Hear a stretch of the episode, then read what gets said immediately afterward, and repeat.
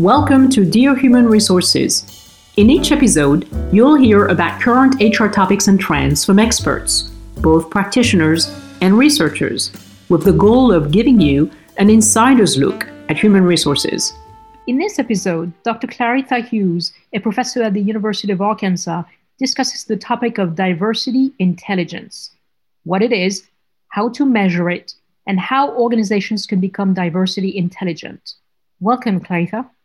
Thank you for having me. I appreciate the opportunity to discuss the concept of diversity intelligence with your audience. Dr. Claretha Hughes is professor of human resource and workforce development at the University of Arkansas. Her research interests include valuing people and technology in the workplace, technology development, diversity intelligence, learning technologies, and ethical and legal issues. She has published over 80 articles and chapters in peer reviewed journals, books, and conferences, and has written 14 books. Claretha, can you define diversity intelligence and tell our listeners why it is an important topic in 2021? Diversity intelligence is defined as the capability of individuals to recognize the value of workplace diversity and to use this information to guide thinking and behavior. The reason it's so important in 2021 is because you have so many organizations that say they value diversity, but there's no empirical evidence or very little empirical evidence that they provide to support their statements that they actually do it. And a lot of people are recognizing that diversity in the workplace is really not happening, even though you have a plethora of organizations that have diversity statements that say we value diversity, but then where's the evidence? Provide the evidence. And so people of color understand that they don't feel valued. Protected class um, groups of people don't feel protected and valued in the workplace, even though their organization is telling the world that they are. So in 2021, folks have decided we don't want to see the statements anymore. We want the evidence that you're actually providing value to all of your employees, especially your diverse employees who have been marginalized and left out for so long. And how do you measure diversity intelligence? I have a diversity intelligence scale that I offer through my company, Diversity Intelligence LLC. And that scale is a three part subscale. It's a Likert type instrument and it measures knowledge, workplace education and training, and behavior. And that scale is for leaders. All leaders who have supervised at least one other person can take this scale and receive a score on their actual knowledge of protected class groups and categories, their workforce education and training, the perception of what they're receiving from their current organization, and their behavior. And then it measures the overall diversity intelligence. So they'll know immediately what their strengths and weaknesses are and where they need to improve to be able to truly be diversity intelligent and apply it inside their organizations. Can you give us some examples of questions that are in that scale? The questions in the scale are actually proprietary. However, it'll ask you questions about whether or not you know who the people you are leading are and how their diversity matters to your organization and how you treat them as a routine part of your business performance as a leader.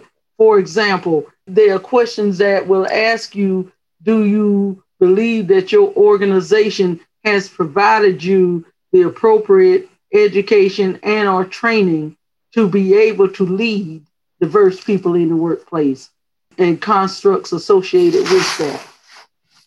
So, concretely, what does diversity intelligence mean for employees and for HR professionals?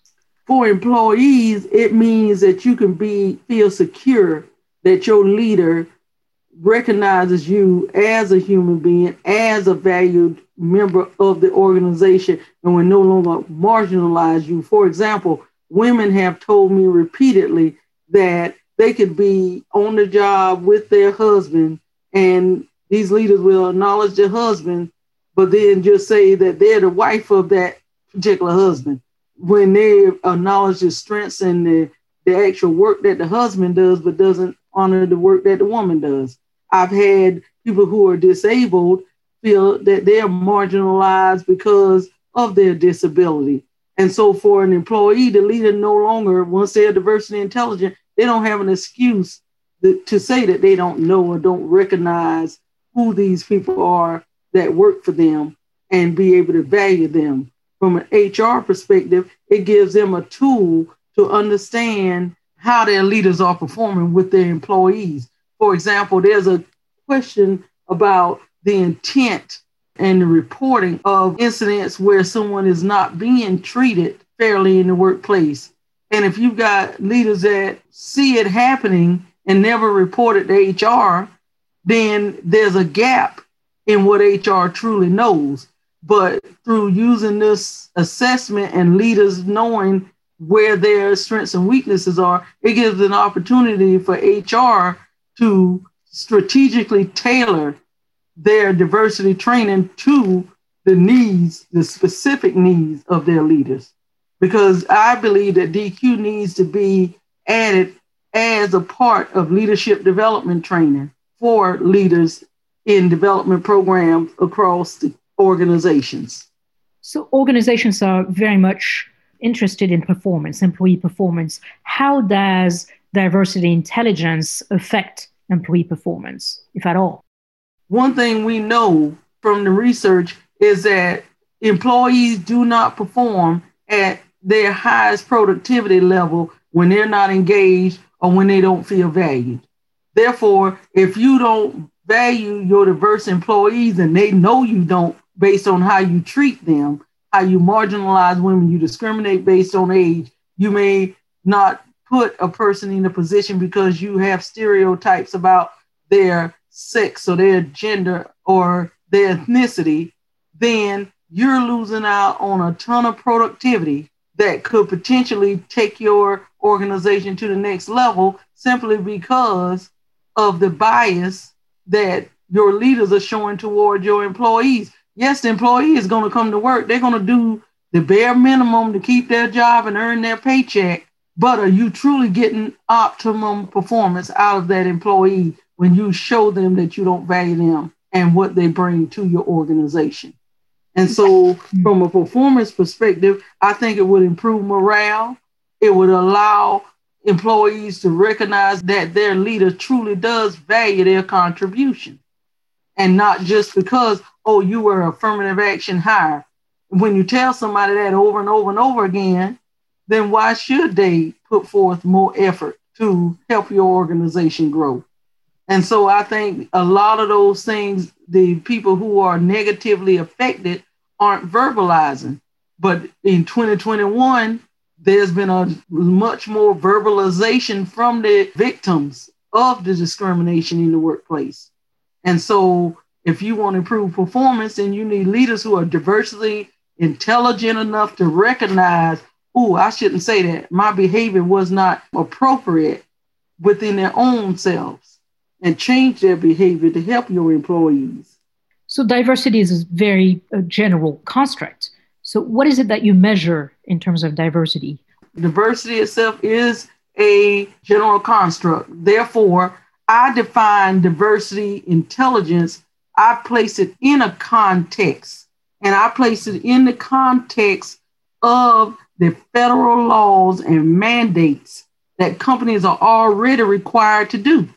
My scale is measuring are you doing what you are already required to do? Are you doing what you actually put on every single job application that you put out that you don't discriminate based on race, sex, whatever those categories are? But we know that that's not happening, even though it's posted on the walls in the organization, it's posted on the job application, it's posted on the websites of companies.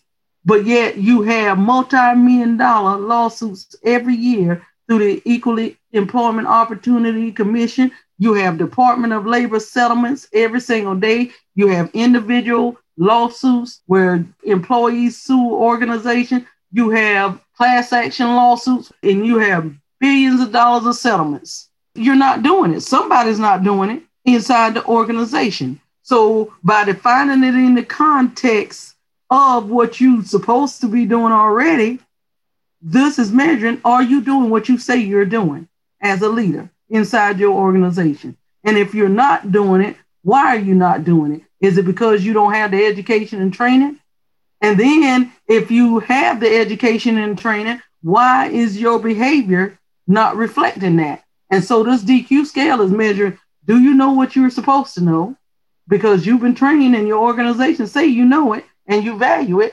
Are you receiving the education and training to do it? And after you receive the education and training, is your performance reflecting it? And so this scale is measuring those three things. That's what DQ, diversity intelligence, is. You know what you're supposed to be doing. You've got the background training and education to do it, and you are physically doing it. Because the biggest problem that you have is people will go to training and it don't translate. This scale is asking you, are you actually behaving towards your employees the way you're supposed to be behaving? And it's nothing rocket science about it. It's the fact that it's already documented in every single workplace that says we value diversity. This scale is saying, prove it. In closing, Clarissa, can you tell our listeners how to build a diversity intelligent organization? the way you build a diversity intelligent organization is you've got to have the executive leadership that truly has the intent to value each and every employee. This tool that I've created is not to be used as a weapon. Personally, I prefer organizations who don't have a plan for diversity I don't really want them using this scale because then they'll say this is a weapon. You're not doing it and use it against someone. The scale doesn't tell you that you're not diversity intelligent. It says you're not yet diversity intelligent if you don't have all the skills. And it gives you a way to improve. So, what an organization can do is establish true systems that say we want to improve diversity. We want to put forth efforts to make sure that what we say we're doing and are required to do by federal law that we're doing. We want the evidence to prove it.